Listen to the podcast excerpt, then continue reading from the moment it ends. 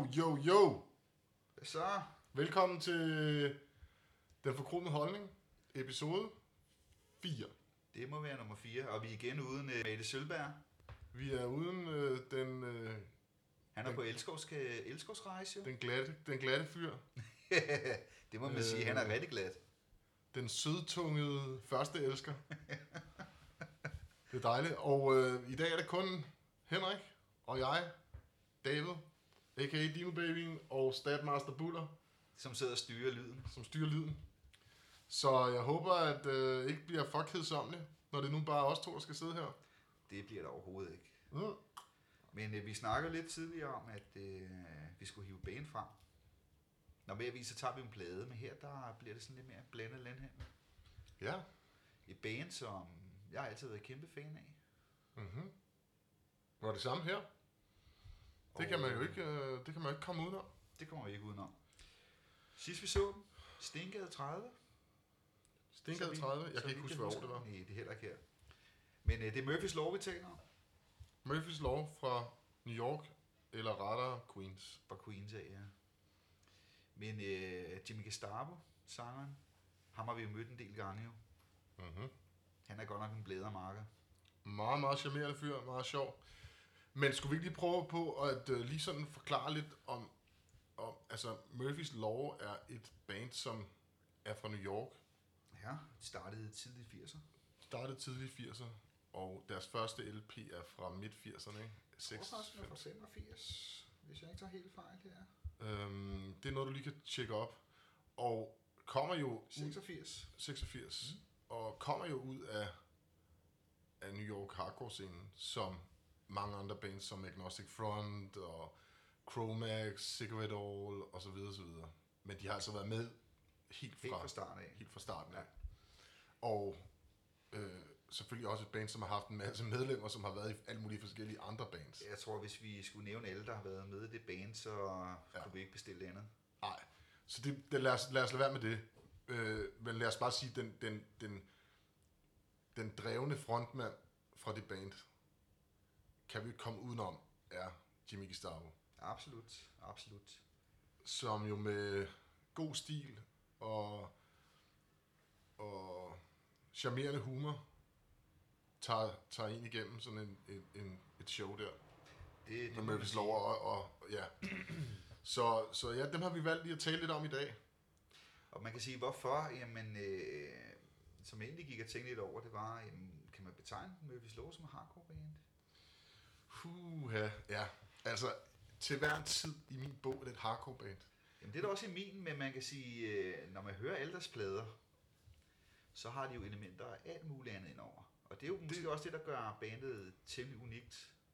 Ja, jeg synes bare, det, det hører jo bare med til noget af det her, som jeg synes er så interessant ved, ved hardcore som genrebetegnelse, det er, at hardcore handler ikke om, at gitaren siger jung, jung, jung, og, og hvad, hvad det hele, det, det handler om, øh, om, hvad- og, om, hvad dit tekster handler om. Det handler om din approach til musikken. Det Helt kommer, det kommer, det, og det handler om, hvor du kommer fra, og hvor, hvor du ligesom har, hvor du er også den dag i dag, 2018, hvor det stadigvæk er et band, som huserer i hardcore miljøet, hardcore scenen, hardcore koncerter osv. osv. Derfor vil jeg betegne den klart som et hardcore band, og jeg er lige, lige glad med, hvordan, hvad det er, man i virkeligheden spiller, og hvordan man spiller som hardcore band. Det er i hvert fald min holdning til det. Ja. Det handler ikke om, hvordan det lyder. Altså om det lyder som en Slayer-plade, eller om det lyder sl- som Green Day, det er, det er jeg bedømt ligeglad med. Det handler om et approach til tingene. Og der synes jeg jo helt klart ikke, det kan være, der kan være nogen tvivl om, at Murphys Law hører ind under hardcore-genren. Absolut. Når det så er sagt, så synes jeg jo, at det, at, at det er et band, som jo på en charmerende måde eksperimenterer med, hvad hardcore kan og vil, og så videre, så videre. Fordi deres lydbillede er jo umiddelbart, tror jeg, hvis man, jeg tror, at mange, der vil betegne sådan en lille smule pop-punket-agtigt? Ja, med øh, kraftige toner af fra Scar reggae af. Ikke? Ja. Der er, ja, der er også lidt, det er i hvert fald ikke noget, de har været bange for. Nej, på ingen måde. Og det, og det har de jo haft ind over siden deres første plade. Ikke? Og man kan sige, vel de to bærende elementer for bandet, det er jo selvfølgelig Jimmy Gestapo, men også Raven der, som er saxofonisten. Ja. Øh, som jo også har været med i mange år. Øh, man kan ikke påstå, at det er et specielt produktivt band, hvad angår Det albums. Det Sidste album, 2005. Hvad er det for net? Uh, The Party is Over. Det er den med Vicky Crown og sådan noget på. Ja, det er så vidt jeg husker. Ja. Ja. ja. Som er en super fed plade. Super fed plade. Ja. Øh, til gengæld spiller de jo periodevis rigtig mange shows. Ja. Jeg har været i Europa nogle gange. Jeg har set dem en gang i Tyskland i 2004. Det var første gang, jeg så dem. Ja. Og så, øh, og så nu her, da vi var på, da vi var på tur sidst, som er måske 5, 6, 7 år siden eller sådan noget. Jeg skulle have set den sidste år i New York. Ja. Men øh, vi var inde og se øh, New York Hardcore-dokumentaren, og øh, det trak lidt ud af showet. Det startede jo ude i Queens Ja. ret tidligt. Så, øh, så det missede vi faktisk. Det var, det var lidt trist. Men altså, lad os, lad os prøve at tale lidt om øh, deres... Øh, hvad, hvad, hvad? Hvis man ikke kender Murphys Law, og man er til hardcore bands, som er i den metal, metallet ende, Ja. så kan det godt være, at det bliver lidt svært at Så arbejde. bliver det nok lidt anstrengende. Ja, fordi de ligger meget på den punke side, og den, den ironiske side. Absolut. Og det skal være, jeg skal være helt bundærlig og sige, jeg er ikke altid lige god til ironiske bands. Jeg synes, det bliver for hurtigt sådan en, sådan en ting, hvor man kan... Om det var også bare for sjov. Jeg synes, det, jeg kan godt lide, når folk tager sig selv og deres kunst alvorligt på den måde. Ja.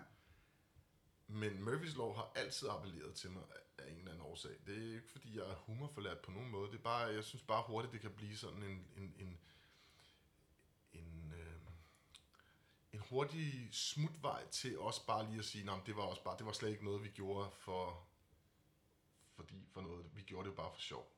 Ja. Hvis der er nogen, der for eksempel kritiserer dem. Og der kan man sige, nu har Murphys Law eksisteret siden Ja. starten af 80'erne, så, og de gør stadigvæk det samme. Ja. Og de er ikke ude på at undskylde noget som helst. De kører bare den stil, de godt kan lide. Bestemt. Og det må man jo så også tage hatten af for. Jeg synes så, de gør det på en meget charmerende måde. Mm-hmm. Det kan også noget at gøre med, at jeg var meget ung, da jeg først øh, hørte Murphy's Law. Og øhm, altså, det var jo sådan et band, man, man stødte på i på gamle takkelister og så videre, så videre. Ja. Altid for gamle hardcore bands. Og så er der jo det, der faktisk gjorde dem, gjorde dem fik opsving i deres popularitet, det var jo, at de var med på License to Ill turnéen Ja. ja. som opvarmningsband for Beastie Boys. Ja, det er rigtigt. Der var også et andet band, jeg ikke lige kan huske, men, men Murphys Law var et af dem. Mm-hmm. Og Ja, det har jo selvfølgelig givet dem noget, noget, noget, noget publicity, ikke? Ja, ja, så kan man sige, Beastie Boys kommer også fra Nå, ja. hardcore punk scene af, Det er klart. og formentlig Det, valgt det er at ikke tilfældighed. Ja, ja, 100 procent. Ja. Det er ikke nogen tilfældighed. Det er bare meget interessant. altså, og der taler vi License to turen Det er den plade, der kom, er det, 87 med, med No Sleep Till Brooklyn, You Gotta Fight For Your Right To Party. Alle de her super kendte ja. Beastie Boys numre, som jo også var en kæmpe stor tur. Så Ja, så kan man jo så sige, så har de jo også fået, øh, jeg ved ikke, om man skal kalde det anerkendelse eller et eller andet, men de, øh, de øh, åbnede jo også for The Misfits her i New Jersey. Ja, nu Til her deres til, kæmpe til, show. deres kæmpe, til deres kæmpe reunion show. Ja. Ja. ja. Jo, men altså, der er ikke nogen tvivl om, at, at de har helt klart en, en fundamental plads i, i klassisk hardcore Præcis. på en eller anden måde. Og jeg synes stadigvæk, de er aktuelle den dag i dag. Ja, absolut.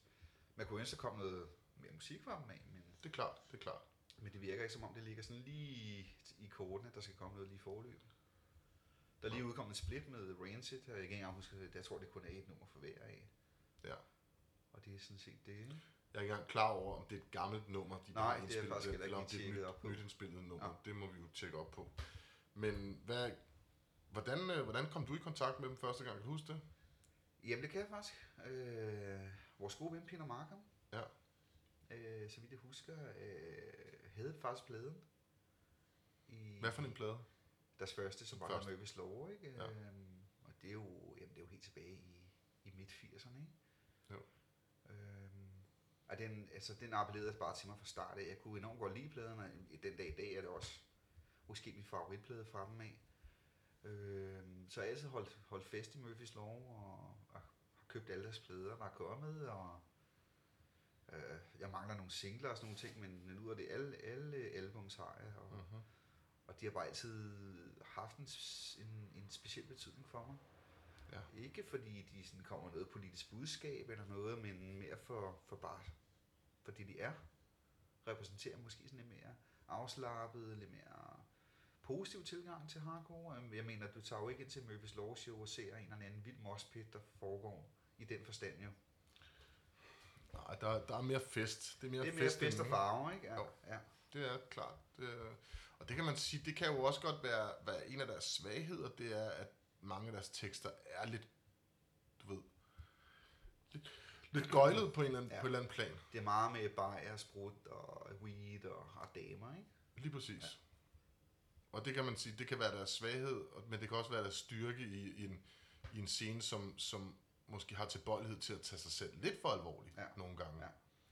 Hvis man altså kan det. Det er jo smag og behag. Ja. Altså, men det er jo nok også derfor for mig, at de har også været sådan en, et, øh, sådan et opblødningspunkt i forhold til nogle af de ting. Og så dengang jeg stiftede bekendtskab med dem, var det også fordi, at der var noget med noget, jeg tror jeg så noget billedværk eller sådan noget, hvor at, at øh, Jimmy Gestapo spillede koncert med nogle, sådan nogle knæbeskyttere på, så det var sådan automatisk for mig noget med noget skateboard at gøre, Ja. og så appellerede det på den måde også til mig.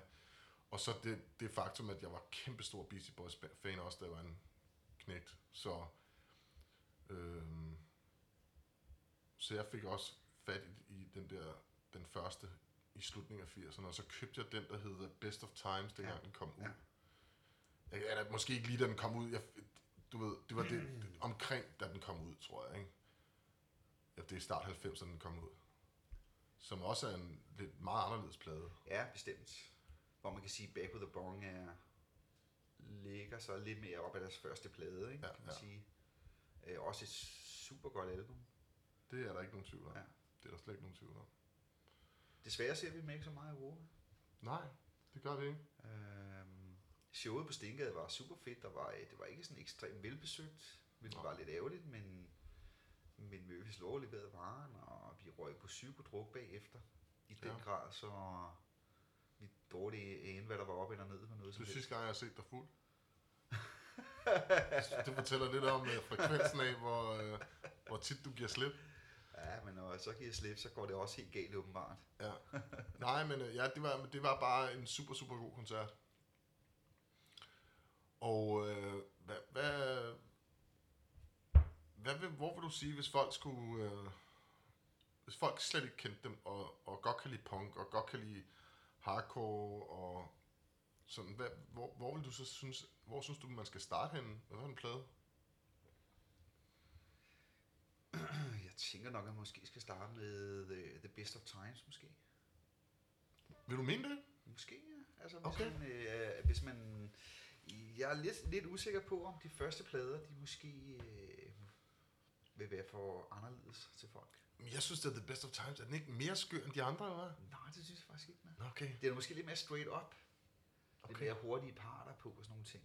Ikke? Øh, Ja. øh, det kan godt være, at jeg tager fejl, men... Øh, Det, ja, det var ikke lige den, jeg ville plade. Jeg ville, jeg jeg tænker vil, måske på The Party is Over, eller hvad?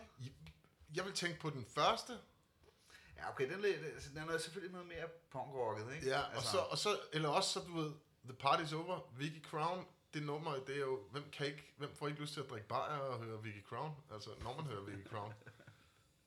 Det gør, altså, det, jeg tror selv, Carl for Earth Crisis, han gør det. Ja, garanteret. Det kan du sikkert godt have ret i. Ja. Ja, jo, men... Ja, Jeg ved det ikke. Det er svært at, det er svært at sige, men, men, om, men om ikke andet, så er det i hvert fald et band, som har vores varmeste anbefaling herfra. Så hvis man ikke sådan lige kender det, eller måske kun kender navnet, så det, synes jeg helt klart, det er et band, man skal...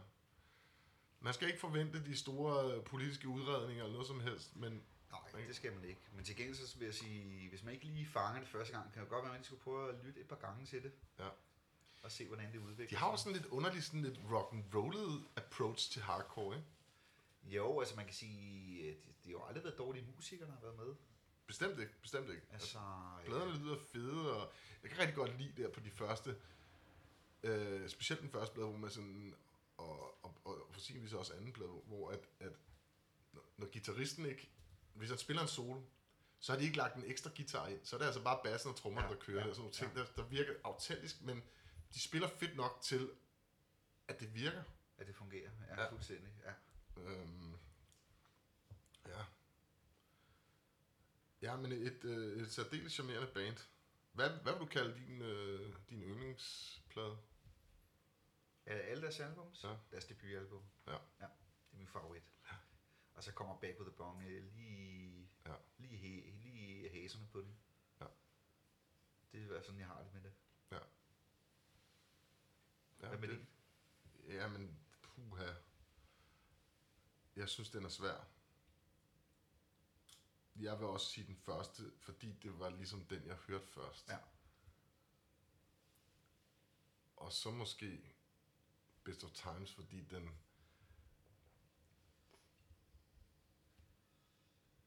Ja, fordi den, den, det var den tid, hvor jeg købte den i, betød den noget for Ja. mig.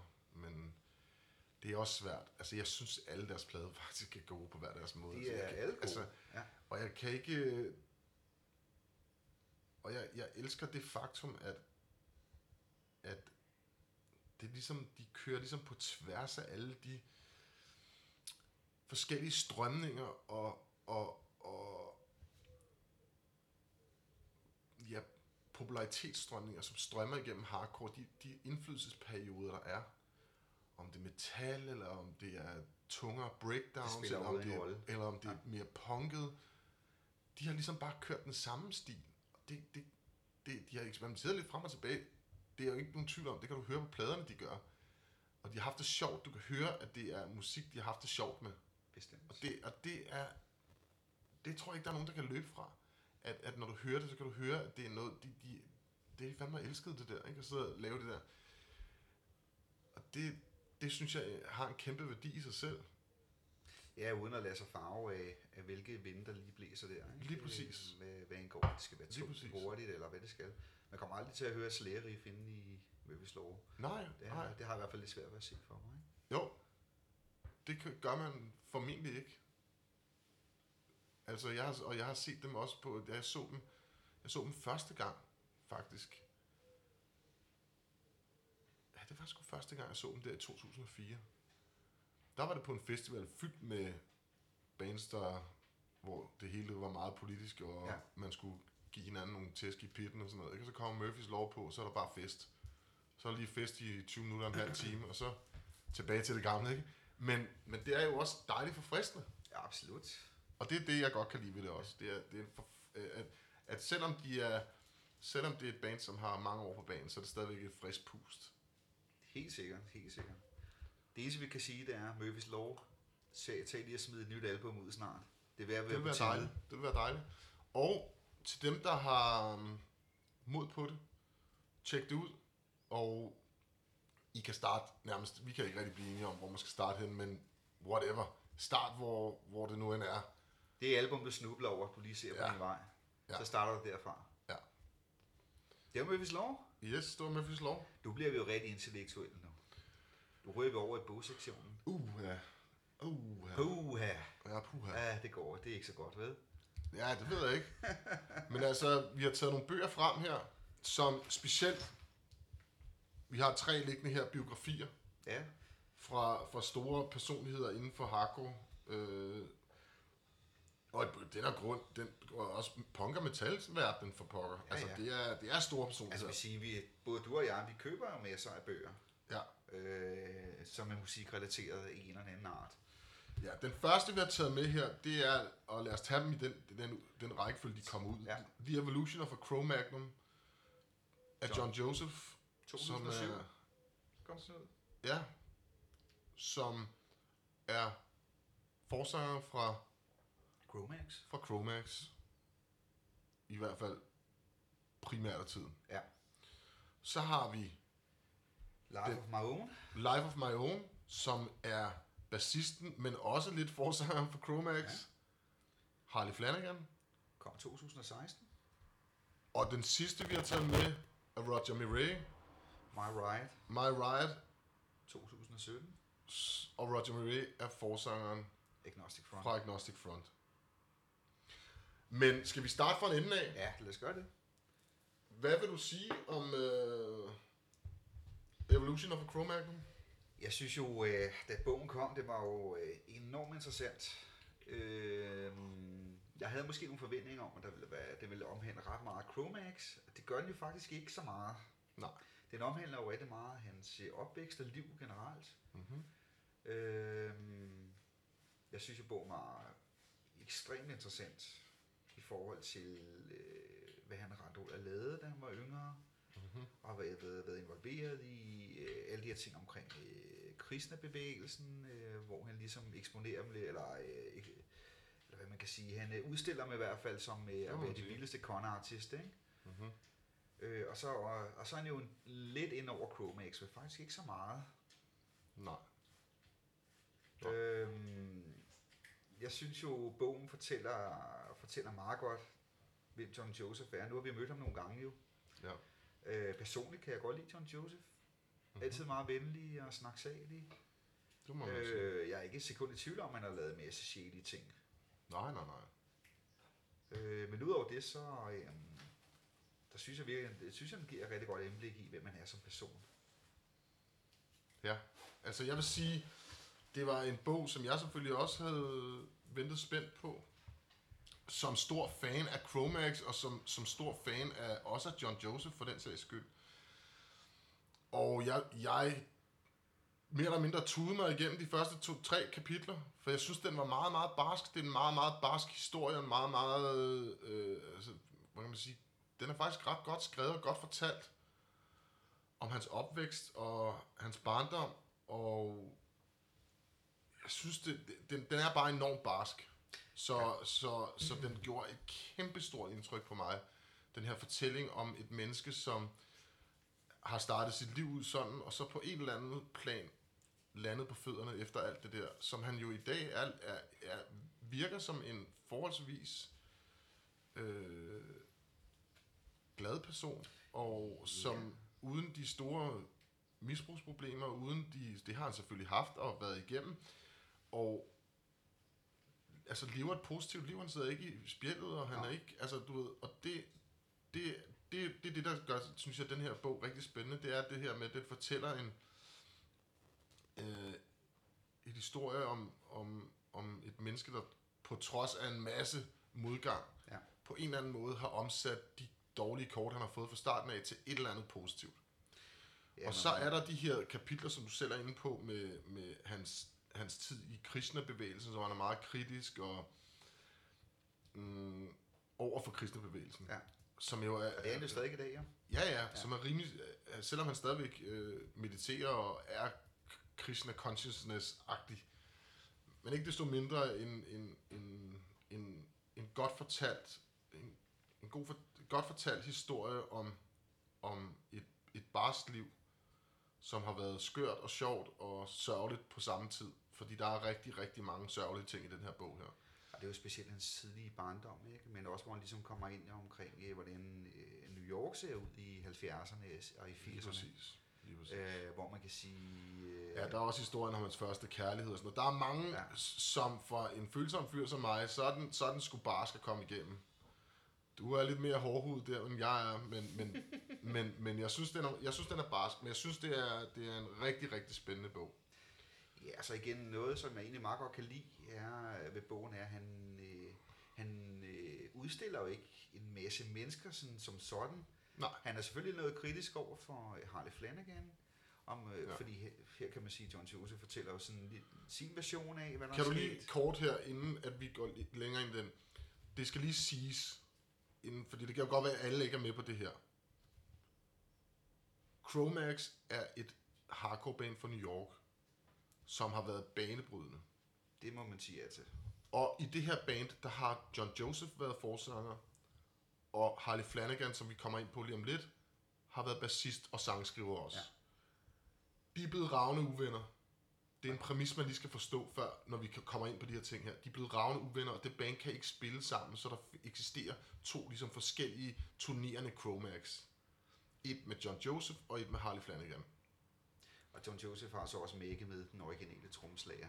Præcis. Øhm, Men det er mere bare så, så når, når vi går igennem de her bøger her, at det, nu kom du ind på det her med, med Chromax, jeg synes bare, det er vigtigt, at folk lige forstår, Ja, ja, at det er en kæmpemæssig konf- konflikt. ja.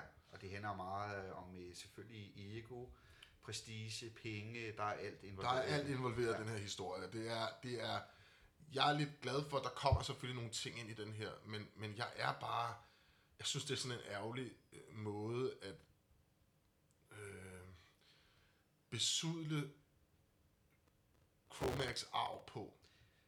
Ja, altså man kan sige, da Chromax kom ud, var det jo et band, man jo havde forventninger til, jo virkelig kunne bryde stort igennem. Og de havde jo også potentiale til det, man kan sige. Der var nogle store personligheder i bandet, og det måske også, var også måske det ultimative forlis, der skete med bandet på grund af det. Ja, og så har de det imod, så det er, at det her, det er så street kids. Det er øh, specielt John Joseph og Harley Flanagan, børn, der er vokset op og blevet uddannet og opdraget af gaden, mm. og ikke af deres forældre, Ja. med kærlighed og, og omsorg på samme måde, som mange andre måske er blevet. Og det er jo også et af det, der er det er en af de, det, det er en af dem, der gør deres lyd og deres, deres udtryk så unikt, men det er også det, der gør, hvad kan man sige, sådan nogle her konflikter, som der så nu er opstået, så eksplosionsfarlige, Ja. som de er blevet, som, eller som de er gået hen og blevet. Ja. Ja, det, ja. men øh, ja, der er lidt om det her med Chromax i også, ja. ja. klart. Men det er klart en bog, jeg vil anbefale alle at læse. Man behøver ikke at være, behøver ikke at være en stor Chromax-fan. Man behøver overhovedet ikke være, for den her bog her, handler overhovedet ikke om, om musik eller noget som helst. Den På den måde, det er, en, det er en fortælling om et liv, Ja. som er medrivende. Barskt, men medrivende. Ja, bestemt. Og det positive ved den her bog her, det er jo også, udfaldet er, at han lever den dag i dag, og han lever et, Godt liv. virker som et godt og positivt liv med, med en masse kreativitet omkring sig, og jo stadigvæk spiller med en eller anden form for lineup af Chromax, og han skriver bøger, og Ja. så videre, så videre, så videre. Meget involveret omkring øh, veganisme, ikke? Så, meget med, ja, med, med, med, med, hvad hedder det, plantebaseret føde Ja. generelt. Ja. Hvad hedder sådan noget, altså diætist eller... jeg er sgu ikke helt sikker. Nej, det er også lige, Øh, altså, men, men hvad, hvad kalder man sådan noget? Man kalder vel øh, kostvejledning, ikke i virkeligheden? Jo, altså det er, han, han, øh, han er jo meget om, inde omkring, øh, hvordan man bør spise, hvis man gerne vil leve sundt liv, øh, eller ja. Ja. optimalt liv ifølge hans verden. Ifølge hans verden, ja. Så det bruger han enormt meget tid på. ja. Men Så- øh, super bog. Rigtig, rigtig, rigtig, rigtig øh, god bog. Så, og det leder så videre over til Harley Flanagans bog. Harley, Harley Flanagans bog, som, som jo øh, Den har nok været ventet lidt med spænding af rigtig mange mennesker. som har været ventet med spænding. Det er klart, fordi at der kommer lidt omkring den her konflikt, som folk rigtig gerne vil øh, vide, hvad der er op og ned. Og, og her der, i den her, der er så lidt mere med. Der, Der er væsentligt mere med i, øh, i Harley Flanagans bog Ja. omkring det her. Men igen også en bog, der, der læner sig lidt op af John Josephs bog. Det er også meget øh, omkring hans liv. lige præcis. Og for dem, som ikke ved det, John øh, Harley Flanagan er jo vokset op i Danmark, eller han har haft en del af sit liv i Danmark. Ja, var det fra 72 til 79? Jeg kan eller dårligt huske det, men 77? øh, der findes jo faktisk nogle fantastiske billeder fra tidlige punkshows af, hvor han er til Ja. stede. Han boede i Aarhus. Ja, og taler en del dansk faktisk. Ja. Men i den grad en karakter. Den her bog, den er den er lidt anderledes end John Josephs Jeg synes, den er meget anderledes. bog. Forstået på den måde, at jeg synes, den giver et meget... Han, han, han er ikke bange for, at man får et rigtig grimt indtryk af ham. Nej, nej, det ligger han ikke. Han, han har ikke skrevet den bog for at få venner. Nej. I den forstand. Han, Eller øh, sympati for den sags skyld. Han, han, han kalder tingene, hvad det er, ja. I hans univers. Ja. Øh, at det, den er meget, omhandler rigtig meget vold. Der er utrolig meget vold i. Og det er jo sådan en ting, som, som man kan øh, forsage, eller acceptere, eller hvad man nu end, hvad, hvad for en, hvordan man vil bruge de ord omkring det, altså, men ikke desto mindre så, og det er jo også den, den ting, som, som altså i, i et hvert liv er der vel, spiller vold en rolle. I hans liv har vold bare spillet måske en lidt større rolle end for de fleste andre. Ja. Og, det, og, og det kommer der i hvert fald frem i den her, ikke? Jo, jo, helt sikkert. Og øh, fanden var det, jeg tænkte på tidligere mere med øh, den smutte. Det kan være, den lige dukker op igen. Ja. Jeg synes, det virker som, som en... Øh, og han har jo også haft en enormt anderledes opvækst. Ja, altså på, på godt og ondt, altså man kan sige, han har jo altid været lidt fremme i rampelyset. Ja. I den forstand, at, øh, at da de flyttede tilbage til New York, som jeg lige husker det i bogen, så bor han jo, den blok han bor i, der bor nogle ret kendte mennesker, Ja, hans, som egentlig tager ham lidt til sig. ja, og hans mor var også en, en, øh, en kvinde, som havde en masse kontakter eller venskaber Ja, ja, eller bekendtskaber ja. i, i, i den mere posh verden, altså Ja, modeverdenen, ikke? Og, øh, og så startede han jo tidligt med at være musiker i The Stimulators, ikke? Det er, og... du, kan ikke, du, kan ikke, du kan ikke tage noget af det fra Harley Flanagan omkring hans legendariske status som, som punk og hardcore musiker. Han er helt sikkert en uh, originator ja. Fra uh, New Yorks uh, hardcore punk scene af. Det, vil, det kan man aldrig tage fra ham af. Nej. Uh, desværre synes jeg bare, at han ødelægger billedet lidt for sig selv med alle de her ting, der foregår omkring ham. Ja, altså det, det, det er rigtigt. Altså, man, man kan ikke lade være med at tænke over noget af det der med, hvordan fanden, fanden han har overlevet det der nogenlunde, nogenlunde fornuftigt komme ud på den anden side. Ja. Det, og, og det er jo sådan en anden, det er også ved den her bog lidt en, en, en mand, som nu øh, lever et, hvad der virker som et relativt positivt liv, og har Ja.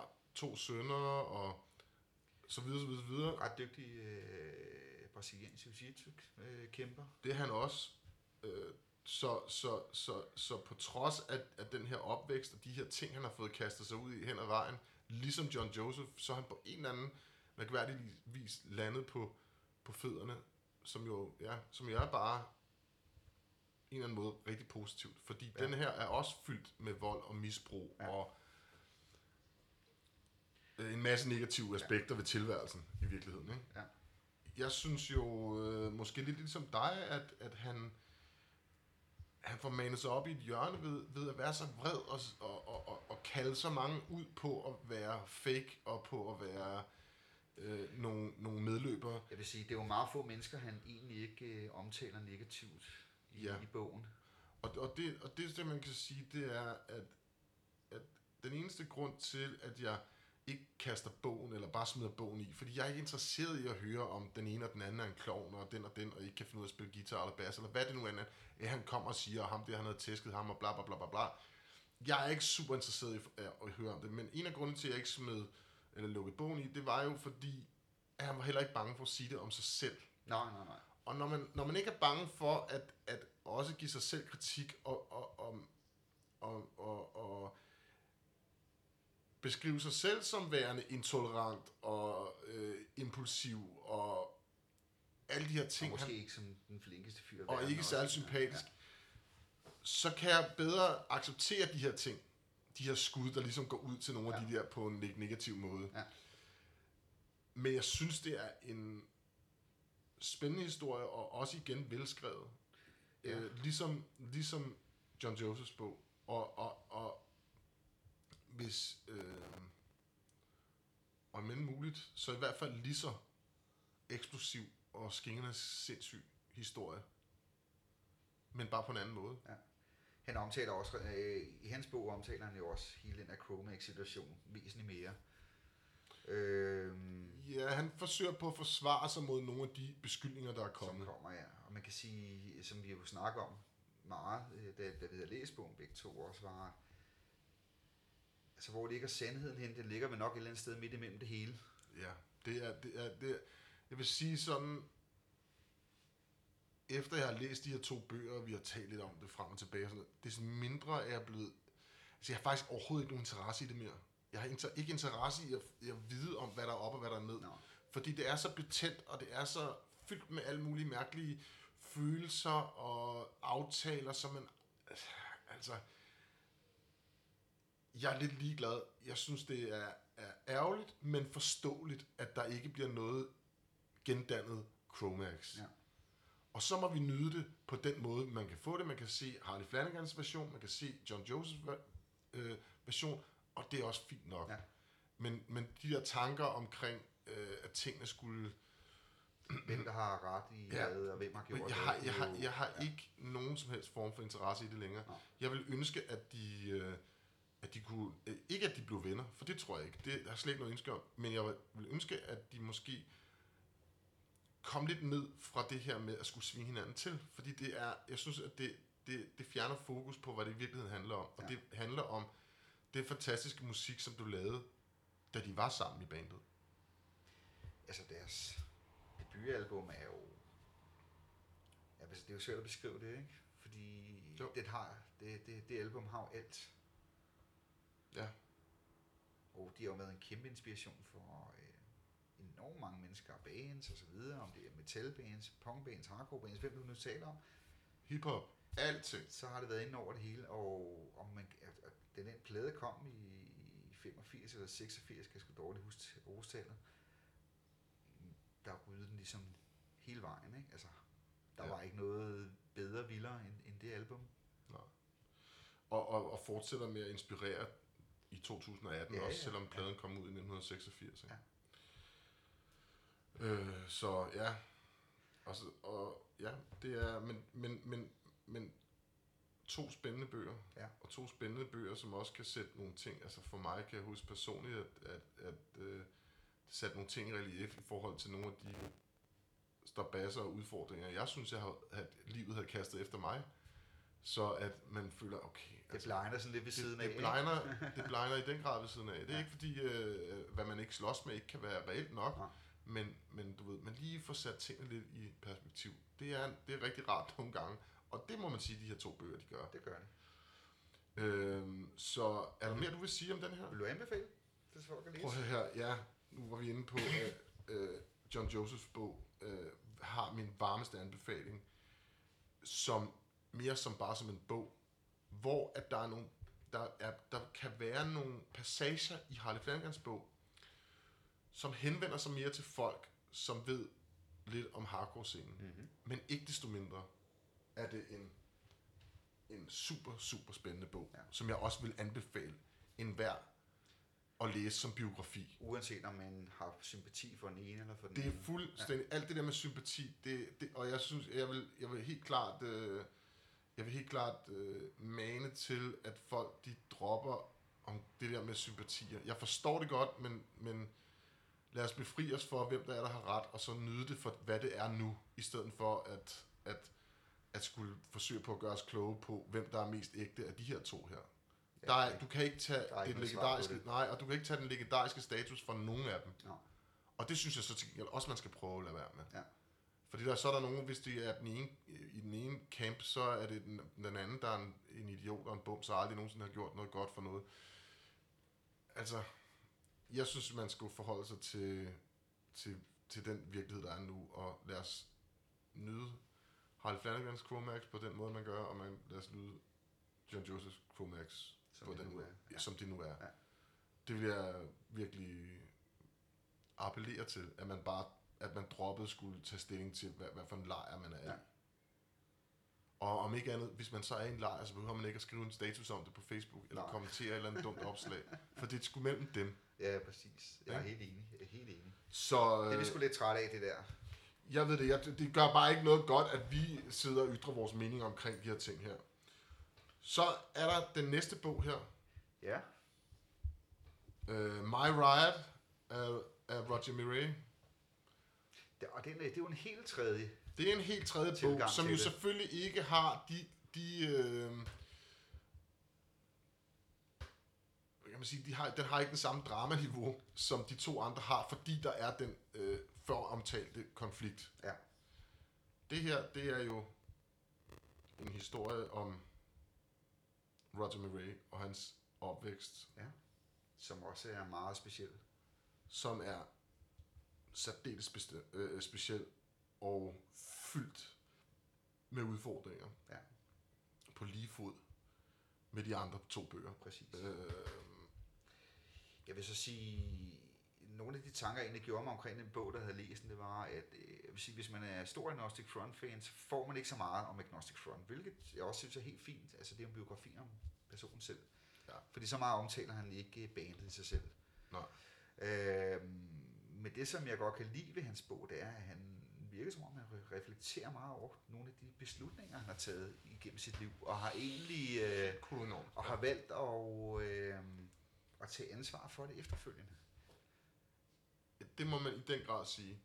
Her er igen tale om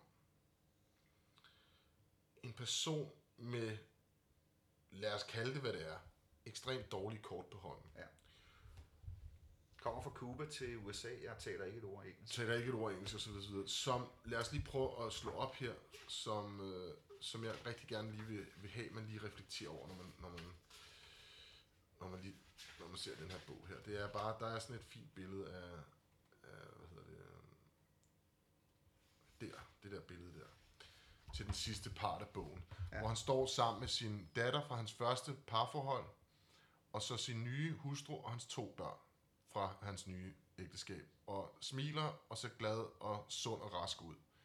Det er fandme livsbekræftende på et højere plan, synes jeg. Fuldstændig enig. Og, øh, og han, den måde, han har haft evne til ikke at tage nogen kompromiser, det er bemærkelsesværdigt og inspirerende igennem hele sin tilværelse. Det har ikke været let hele tiden, Nej. men øh, og han har begået fejl, som han jo også selv er inde på. Ja, men øh, jo... Men, men, men ekstremt velfortalt, øh, ekstremt sympatisk. Den her bog her, synes jeg, er også for alle at læse. Absolut. Den øh, giver, altså den bekræfter egentlig også det, det indtryk, jeg altid har haft af Roger med, han har altid virket som sådan lidt øh, en meget stille, lidt mm-hmm. Mhm. tilbagetrukket fyr, Mm-hmm. hvor man kan sige, at Vinnie Stigma, han er jo klart øh, karakteren ja. i bandet, ja. Ja. som er meget udadvendt, hvor Roger er ligesom lidt mere indadvendt. Og bogen fortæller ja. egentlig meget, altså det, det bekræfter egentlig billedet af, at, at, at det, det er sådan, han er. At det, ikke, at det er ikke noget, jeg mener negativt, men han virker som lidt, lidt mere stille, lidt mere eftertænksom fyr, øh, som har været igennem mange ting. Jeg har, be- Øh. og har begået nogle fejl og lært af dem. Ja. Altså jeg vil sige, jeg havde... Øh, jeg har altid øh, troet, han var sådan en, som bare... Du ved, der bare ikke rigtig gad folk, og, og slet ikke måske hans fans. Og jeg havde en mulighed for en del år tilbage, at, øh, at få en snak med ham, og han, stød, han, han var i gang med at øh, have et eller andet, han talte med sin, sin hustru på telefonen, og, og så henvendte jeg mig til ham, og så afsluttede han sit, sit, øh, sit opkald med sin hustru, og var enormt nærværende. Og selvom jeg havde fået lidt at drikke, og der var en masse ting, som var meget sådan følelsesmæssigt for mig at sige, og det skal lige siges her, at jeg er ekstremt stor Agnostic Front fan, og har altid været enormt optaget af det band, og jeg har altid synes, at Roger Murray, udover at han har virket som en sympatisk fyr, så synes jeg, han er en fantastisk frontmand, og jeg synes, han er en fantastisk sangskriver og tekstskriver. Men det han gjorde, så, så jeg er fanboy, og, og der var en masse ting, som jeg gerne ville snakke eller tale med ham om, og, og, og der har jeg som lige fået drukket mig lidt, lidt mo- Lidt mod, mod til. til, ja. Ja, og der afsluttede han det her opkald her, og tog sig rigtig meget tid til faktisk at sætte sig ned og tale med mig. Så, så det, der, det der syn, man kan få på ham, at han er, han er, du ved, er too cool for skole, og ikke gider sine fans, eller ikke gider noget som helst, det vil jeg sige, det har jeg på det kraftigste, kraftigste fået afkræftet. Altså det, det, det er i hvert fald ikke det til, det er slet ikke den oplevelse, jeg har. Ja. Og jeg har talt med andre folk, som også netop har det der med, at ja, han er måske lidt mere sky, lidt mere, han er ikke ligesom the party animal, som øh, kan skåle med alle sine fans, og du ved, men, men det er fandme ikke, fordi han ikke synes, det er vedrørende at tale med folk. Ja. Fordi det vil han i hvert fald gerne. Øh, så, så det var for mig bare et ekstra klods på, på, på, på det positive. Tårn af, af min, min øh, hvad kan man sige, agnostic front øh, erfaring. Det er jo svært, Men- ikke at, det er svært ikke at kunne lide ham, for den han er. Vil sige, på baggrund af den her bog, så skal man altså være, så skal man godt nok være lavet af sten for at, at, at stadigvæk kunne på en eller anden måde tænke noget grimt over ham. Ja. Altså, og så en af de ting, der også slog mig med den, hvis man sammenligner den her biografi med de to andre, det er, han omtaler ikke nogen andre mennesker i, i, et, i et dårligt lys nej, i bogen. nej, det gør han faktisk Overhovedet. ikke. Det gør han Han faktisk omtaler selvfølgelig sin bror, øh, Freddie Madbone, en del. ikke. Han omtaler folk, men jeg synes ikke, at den har sådan et, den har ikke den der mm, mm, stemning, nej, du ved. Det har den slet ikke. Men, men, men jo en, en, en spændende bog, der Ja. starter i, på Cuba Ja, præcis. med, med hans opvækst der, og lige og pludselig øh, flygter derfra. flygter derfra og kommer i, i flygtningelejre og så videre, så videre, ja. og Ja. flytter New Jersey og New York og bla bla bla. Og Voldelige øh, moren i voldeligt ægteskab, eller endda også flere, så vidt jeg lige Lige husker. præcis, ikke? Så, og- Og så handler det jo som, som det der med at prøve at finde sig selv, og prøve at finde sin, sin, øh, sin identitet, øh, uden at rigtig have nogen at spejle sig i, ud over negative rollemodeller som voldelige fædre eller, eller, eller st- stifædre. Og prøve at finde sig selv på gaden i New York i forbatte, for, forladte eller, eller besatte huse i New York, og, og han jo fortæller historien helt op til, at han i ja, 97 boede i besatte huse i New York. Ja. Øh, det er ikke... Øh, altså, og han, der er ikke noget, der er romantiseret her. På nogen måde. Nej, slet ikke. Slet Der er ikke noget, og det, han prøver ikke på at fortælle en historie om, hvor real han er. Det er, Han fortæller bare, som det er. han fortæller det meget, som det er. Der er ikke noget blærerøvsagtigt noget. Jeg synes, den er meget som- sympatisk fortalt. Så den har også min varmeste, varmeste anbefaling, den her bog her. Men det skal også siges til at starte med, at jeg er kæmpe Agnostic Front fan, og jeg er kæmpe stor fan af Roger Murray, og det er ikke blevet mindre af den her bog her. Den får vores seal of approval. Det, er, det, det gør den 100%. Vi har Ja. også en outsider. Ja. En øh, ny bog, der lige er kommet for ikke så lang tid siden. Yes. Af en af mine absolut favoritartister. Rick Layton. Ja. Lavet en bog, der hedder Welcome to Venice.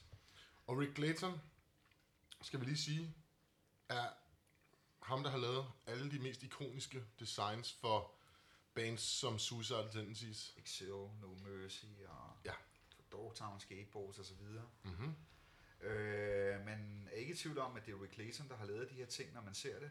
Nej, Hans, han, han har en meget karakteristisk øh, stil med hans kranier og så videre.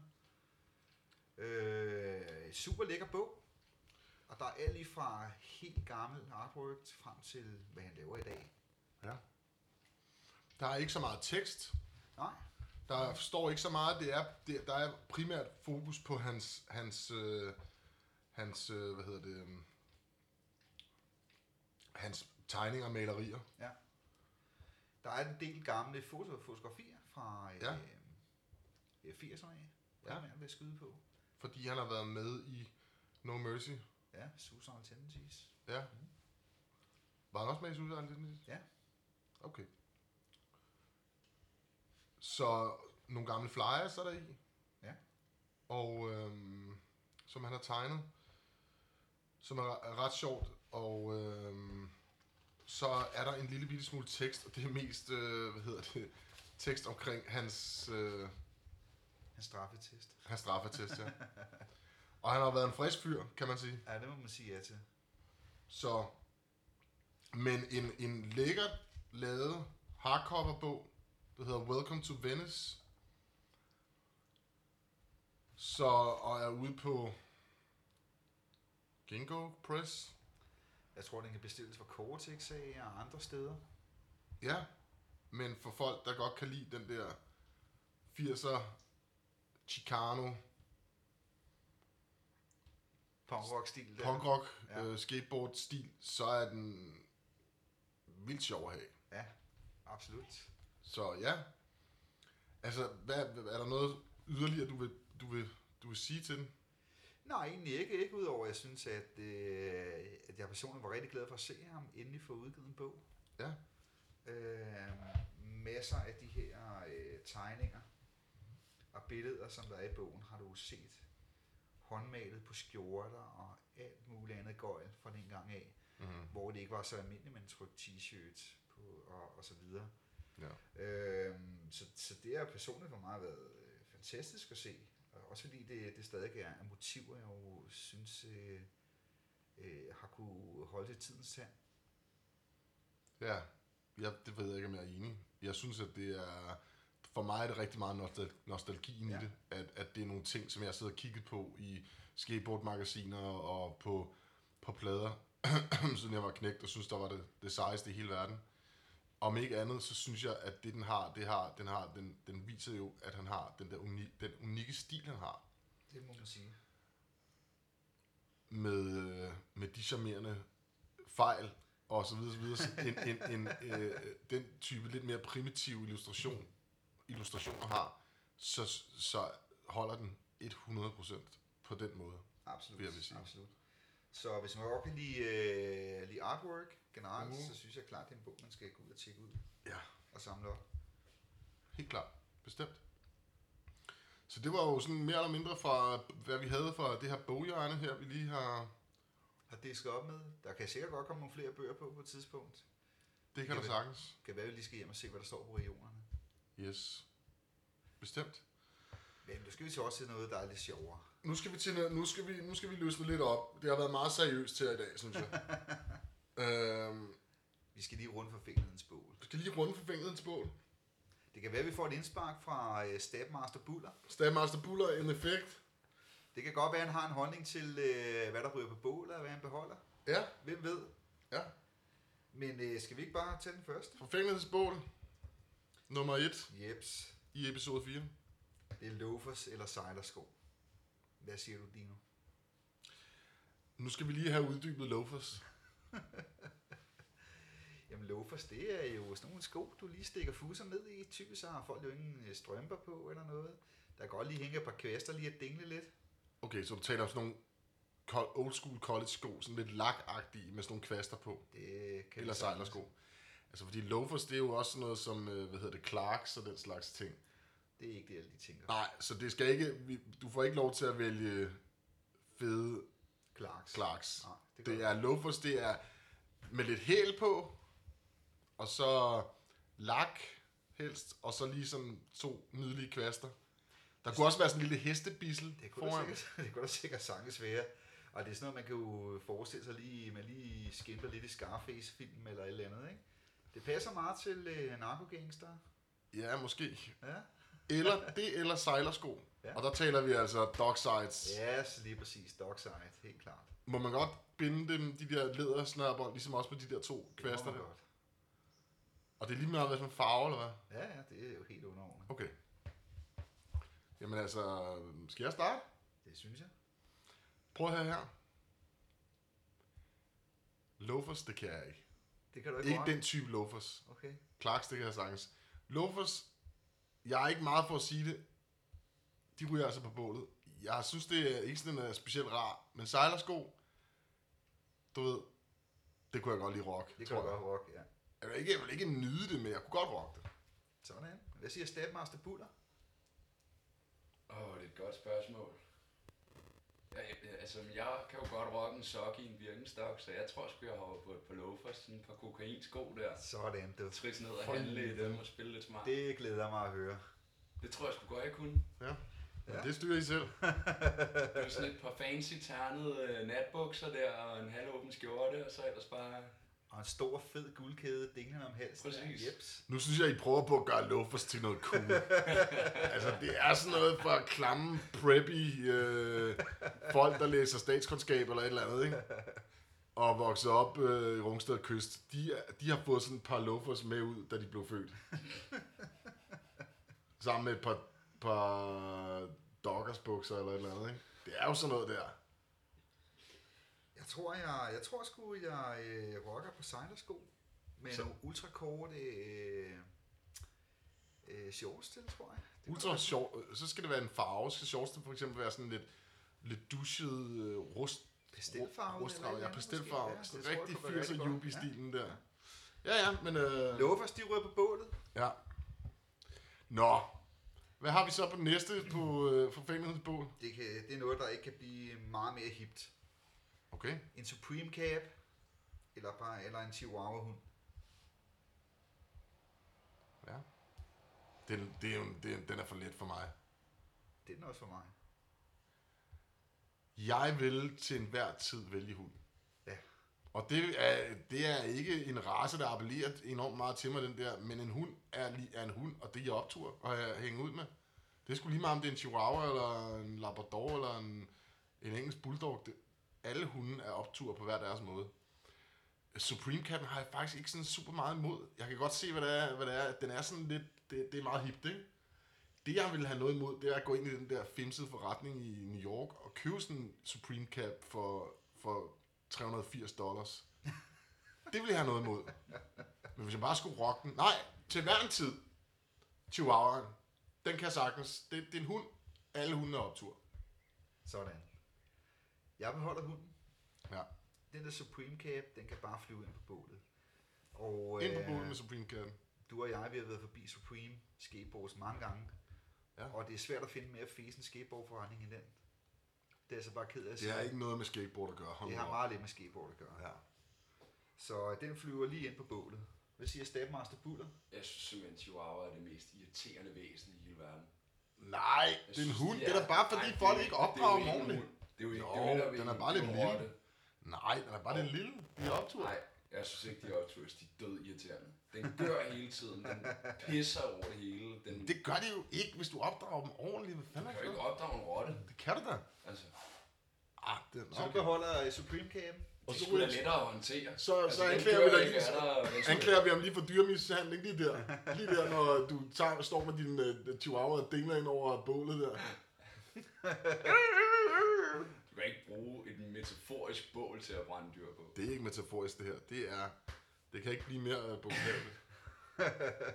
Så øh, jamen, det er skide godt. Stabmaster Buller, han kan godt lide at brænde dyr. Ja, han vil hellere gå med dyr, dyrt modetøj, end øh, hænge ud med dyrene. Ja.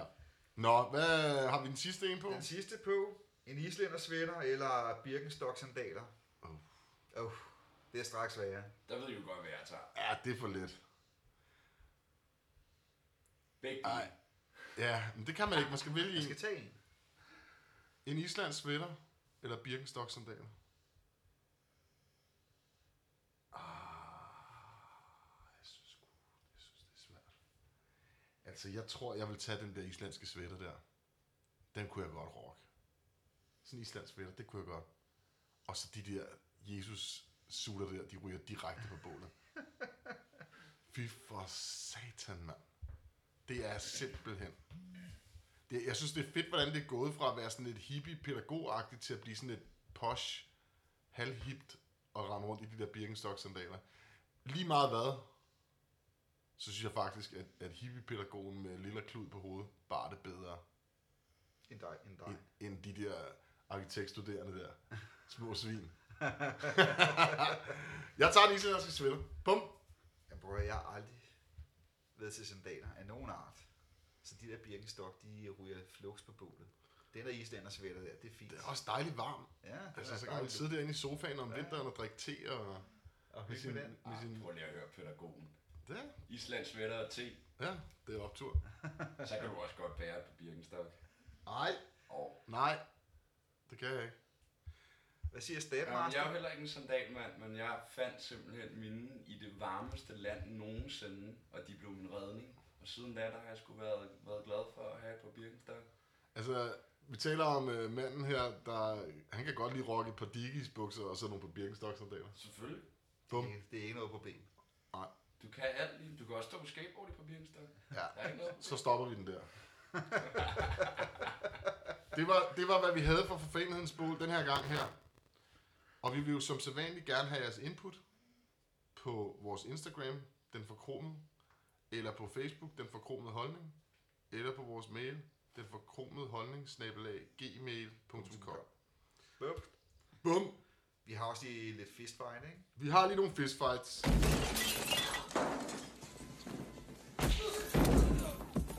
behøver ikke at forsvare de her fistfights mere. De er bare, det er bare fedt med slagsmål. Lad os, få, lad os få, hvad vi har her på den her gang her. Ja, vi starter ud med, øh, med to personer, man helt sikkert kender. Ja. Taxa Mike mod øh, Nikolaj Koster Valdau. Taxa Mike mod Nikolaj Koster Valdau. Taxa Mike, han har været med i et afsnit af Klovn, hvor han er karateinstruktør. Jeg ved ikke, om han er så karateagtig, men jeg vælger... Jeg vælger Nikolaj Koster Valdau, fordi han er sådan lidt mere... Han er lidt mere snusket, tror jeg. Jeg tror godt, Tror han kan, ja, jeg tror godt, han kan tage ham der Taxa Mike ud. Jeg tror, at Taxa Mike, han er sgu for fesen, du. Tror du det? Ja, han er lidt for, han er sådan lidt for totalteateragtig. Og vimser rundt der, og lige kan danse lidt og synge lidt, og være taxa Mike. Han får altså nogen, nogen på næbet af ham der, Nikolaj Koster Valdau. Tænk, jeg tror, at Taxa Mike han tager ham. Jeg Tror tror, det? han, jeg tror, han, øh, han, jeg tror, han har et par tricks op i ærmet. Jeg kan godt forestille mig, at Har du set Nikolaj Kosters, Koster Valdaus næse lige på? Den er så lidt skæv. Jeg tænker, han har... har fået nogen, Ja, jeg tror han har fået nogen på gøjen der. Så han har lidt, øh, lidt erfaring med sådan noget. Jeg, jeg, jeg, jeg, jeg holder sgu mine penge på Taxa Mike. Hm. Det gør jeg. Hvad siger Stabmaster Buller? Det ved jeg sgu ikke. Det ved jeg faktisk ikke. Det er et godt spørgsmål. Så du kan simpelthen ikke svare. Hvis nu du skulle svare, taxa Mike, Nikolaj Koster Valdau. Tror jeg, jeg vil sige tak så meget. Ja. Satans, hvad er I for nogen, mand? Nikolaj Koster Valdau, jeg har pengene på dig, mand. Klasker ham der taxa Mike nogen på, på skallen. Bum! Ned med ham. Altså, man skal også kunne forsvare sig selv lidt for at være med i klovn afsnit. Det skal man. Der udstiller man Taxa Mike, mand. Taxa Mike kan ikke en skid. Han er sikkert en flink fyr, men Nikolaj Koster Valdau, han ser sådan lidt battlescard ud. Selvom han er en flot fyr, han tager ham ud. Jeg tror, han får nogen på nettet. Okay. Ja, det er typisk sådan nogle, du ved, det nye norske look, ikke? Der skal man se sådan lidt barsk ud. Nej, ham der, han har sgu altid været sådan lidt pretty boy, men så alligevel lidt, lidt kroget næse, fordi han har fået nogen på skallen, ikke? Det tror Jeg sgu, tror, er han har sådan en- selvforskyldt. Jeg tror, at Nikolaj Koster Valdau, han har en mørk side, du. Og den der mørke side, den kommer frem. Så øh, Vi får se. vi får se. Så går jeg jo lidt over musikken her. Vi har lige Rob Lind fra Blood for Blood af. Ramallah. Rob Lind, en fantastisk sangskriver. En cracker af guds nåde. Ja, det må man sige. Øh, fra Blood for Blood og Ramallah. Ramallah. Han Hvem skal han slaves med? Han tager imod en legende. Joey DeMaio fra Manowar. Oh, Joey DeMaio fra Manowar. Oh. Når der bliver sagt Manowar i den samme sætning, så kan det jo umuligt være svært. Så hvad siger du?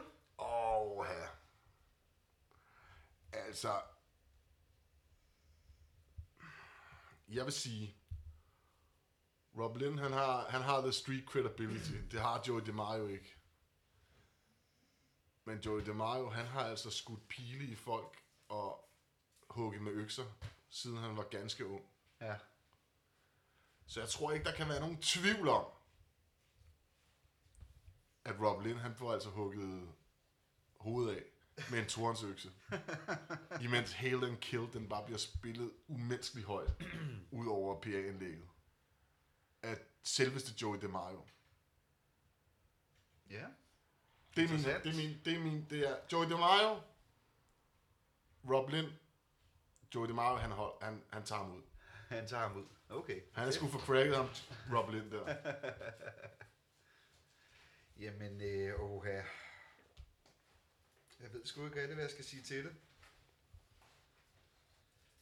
Jeg kunne godt have- mine penge lidt på Rob Lind, men jeg kan også have dem lidt på øh, Joe DeMaio. Uh, Han knækker sin basstreng, mens han råber på Valhalla. Ja, jeg tror sgu også, at det er Joe DeMaio, han øh, klasker til Rob Lind. Det er, det er godt valgt. Det gør lidt ondt at sige, men... Øh, Det gør rigtig ondt. Hey, det gør ondt at sige. Sådan er det. Også fordi Rob Lind, han er en sympatisk fyr. Men Joey DeMaio, han ved, hvordan man slås. Han ved, hvordan det er at være i kamp. Det har han selv skrevet sange om i Manowar. Og jeg tror, at Manowar, de har reddet, reddet til, til battle mange gange. Og det er noget, der, der tager kejler. Tror du, Stabmaster Buller, han kan sige noget til det? Han kender ikke overhovedet ikke nogen af dem. Og han kender godt Rob Lind for Blood for Blood. Men han kender ikke ham fra Manowar. Joey DeMaio, en øh, flot, øh, smuk, øh, Klædt i læder. Italiensk hængst klædt i læder. der spiller øh, helterock og beder til Valhalla. Jamen, hvis jeg skulle vurdere det rent musikalt, så vil jeg sige for, øh, ham fra Blot for Blot. Rob Lind, Rob ja. Lind, ja. At han hvad? Rob Lind, han vil tæve den anden. Ej, nej, Sønder sammen. Ej, nej, nej, nej. Der er jo ikke noget hårdere musik end Manowar. Ej, de har kant af fæsenhed. Hvad for noget? Ja, det kan Okay, godt så nu- nu-. Det er også synes jeg- nu at jeg synes jeg- forbinder Manowar med ham, jeg gik i folkeskole med, og han var altså en fæsen fyr. Okay, prøv at høre. Nu synes jeg, at tonen over for Manowar, den bliver unødvendigt hård. Så den lukker jeg ned her. Vi skal ikke have noget kritik af Manowar overhovedet i den her podcast her. Det går simpelthen ikke. Der er to mod ind. Rob Lind, jeg er ked af det. Du går ned. Du går ned med, øh, når hvad hedder, Joey DeMario kommer ridende med sin lanse og spider dig. Lad os tage den sidste. Den sidste, den er interessant. Der har vi Jimmy Gestapo fra Murphys Law mod Glenn Benson fra D-Side. Ja. Jimmy Gestapo mod Glenn Benson fra D-Side. Lad os lige starte med Glenn Benson fra D-Side. Han er sådan en rimelig stor marker. Han Ja, er pisse sur. Han har Ja. brændt et omvendt kors ind i panden. Ja. Og Jimmy Gestapo, det er Jimmy Gestapo. Det er det. Men jeg synes, det er no-brainer det her. Øs ud af din, din øh, Jimmy. Gestapo til enhver tid pander ham der pseudosatanisten Et par flade ører et par flade øretæver. Det kan der ikke være nogen som helst fucking tvivl om. Glenn Benson ser farlig ud, og han spiller noget farlig musik. Det gør Jimmy Gestapo ikke så meget, men han kan fandme lange øretæver ud. Det ved vi. Det ved vi. Han går ned, ham der Glenn Benson. Han er færdig med 40. Det, det, det er en no-brainer, det der. Glenn Benson, han bliver krøllet helt sammen i det der. Helt Altså, det er jo, det er jo no contest. Lige så sød og rar og flink uh, Jim Gestapo er lige så vild og voldsom, kan han også være, når... I did this for you. I did this for you. og så siger vi ikke mere. Nej, det er jo det. Han er færdig med 40. Clint Benson, Han er krøllet sammen. fuldstændig krøllet sammen. Der skal der så stå tidligt op med det der øh, satanistkort, du har der i panden. øhm, der er alt for meget street, street credit, Jimmy. Ja. Alt, alt, alt. Det, kan, det, det er, altså, ham vil jeg altså putte i rimelig mange fights, og så vil han tage folk ud. Det vil han. Også ham der. Skrumlet der fra Midtvesten, eller hvor fanden det er, han kommer Er de fra. fra Florida? Ej, det går, at de er fra Florida. Det er de garanteret. Det er de garanteret. Sol, sol i Florida og med et omvendt kors i panden. Sådan det. Ja, det holder. Det siger det hele, ikke? Jeg vil sige, det, det er ikke... Disejs musik er jo ganske fint, slet ikke det. Der var lige en hund, der, der, der var Der lige meget tørstig. tømme andskålen der. Ja, det er klart. Det skal der lige. Altså, det var jo mere eller mindre, hvad vi havde for den her gang her. Ja. Så øhm, tak fordi I lyttede med. Og vi er jo altid øh, interesseret i at høre fra jer. Så smid det afsted. Og øh, en gang til, tusind tak til Stabmaster Buller for at Lige inden han tager på ferie. Uh, han skal på ferie. Det bliver noget rigtig gøk, hans noget Ja, med det. en masse kolde bajer, og de der ølhatte venner, der han har, de vælter sig rundt. Masser af damer. Det tør jeg ikke at sige noget om. Det tror jeg. Ja. Men øhm, ja, men vi vender skrækkeligt tilbage lige straks. Vi er ude. Tak for nu. Hej.